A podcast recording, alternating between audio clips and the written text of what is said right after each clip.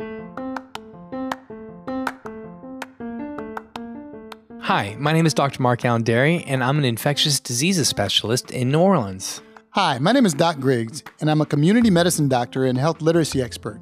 This is the Noise Filter Podcast, where an infectious diseases physician, That's me, and a health literacy and communications expert. that's me, talk about what you need to know about COVID 19. You can find more information about this show and our other daily live updates and Q&A show at noisefiltershow.com. So let's get started.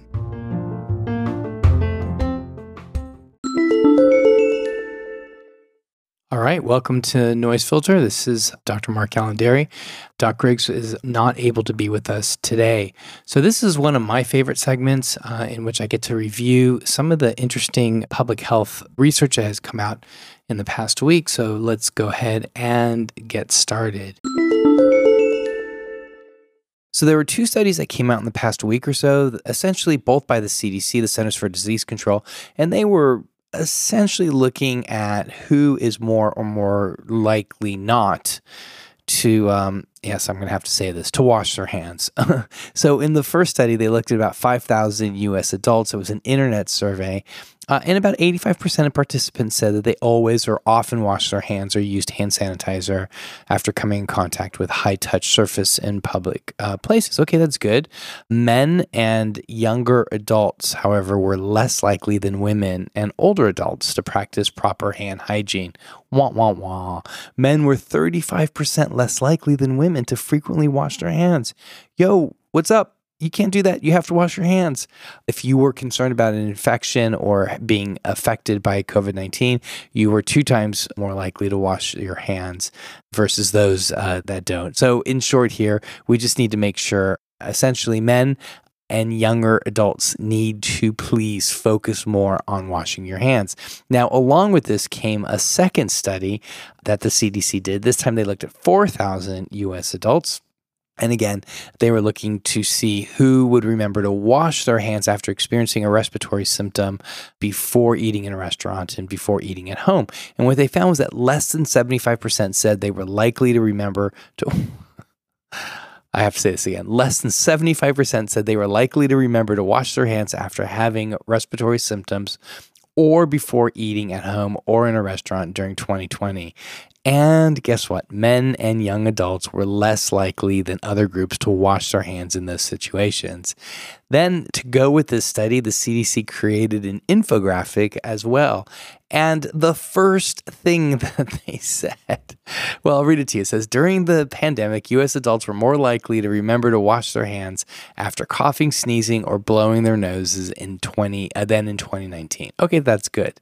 But despite this increase, one out of every four people don't wash their hands after these following actions. And at the very top is after using the bathroom, what's wrong with men and young people? After you use the restroom please wash your hands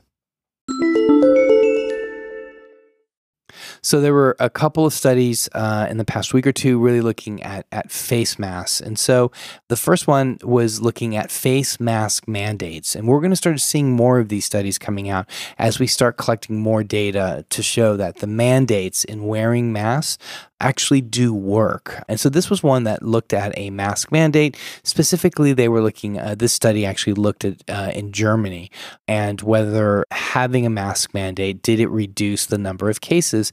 And the data did suggest that 20 days after implementation of a mask mandate, there was a 45% lower infection rate when compared to other cities that did not implement mask mandates. So I think the story here and what we're going to start seeing more and more of is that masking is incredibly important and those mask mandates do work.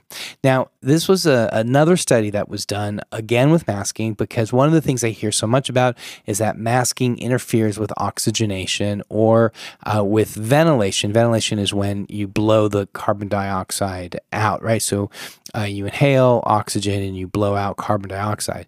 And let me just again say to everybody who's listening remember, oxygen and carbon dioxide are made of atoms that form molecules that are so small that it's absolutely virtually impossible to see them by eye. I don't think we ever will, right? Because these are little molecules of energy more than anything else, right? And so that passes through the fibers of a mask very, very easy. But there are still a lot of folks that think that that it does interfere with oxygenation and ventilation. And so this was yet another study. I do report on these because I think that they're important. This was a study looking at elderly individuals. So, did masking interfere with oxygenation of those that were elderly. They defined elderly as over 65 years old. They had 25 participants in the study. They wore a three layered mask. And essentially, what they did is they had folks basically rest, then they had them get up and do activities, and they had them rest again. And they did that masked and unmasked. And guess what? Their oxygenation did not change at all between all those various activities, even though these were elderly individuals, uh, no hypoxemia, uh, was demonstrated. In other words, there was no levels of low oxygen in their bloodstream. So, once again, these two studies show us that mask mandates do work. They do decrease the likelihood of transmission of virus. And more importantly, they do not interfere with oxygenation and ventilation at all. So, this next study was, I think, probably one of the most important studies that we've seen in the last couple of months uh, from the perspective of public health. And essentially, in one sentence, I'll, I'll, explain the details of the study, but in one sentence, what these amazing scientists in South Korea did was documented that an infection occurred from one person to the other after only being in the same room for five minutes and also from 20 feet away. They found that the coronavirus spread indoors. And I'll explain the details in a moment. But the big take home here is that this idea of, of six feet and 15 minutes is really, this study really shows that that is a little bit more of an antiquated consideration with respect to how to keep public health safety intact. So, Again, this was a remarkable study, and it again demonstrated an infection occurred within five minutes and from 20 feet away at a restaurant in South Korea.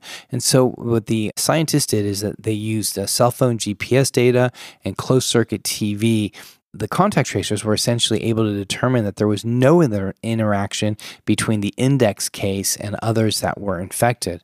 Also, they had an engineer who specialized in aerodynamics, and they were able to recreate and actually demonstrate the airflow in the restaurant. And so, what they found was that the index case was traveling through the area and stopped at the restaurant for a meeting.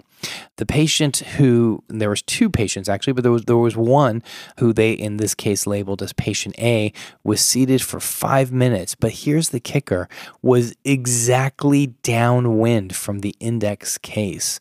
There was a third person that was also listed as patient C, and patient C was also infected and they were at about 15 feet.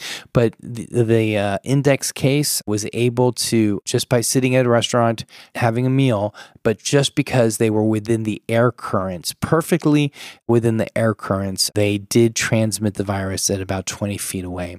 So, again, it does challenge the notion of, of contact being six feet or less.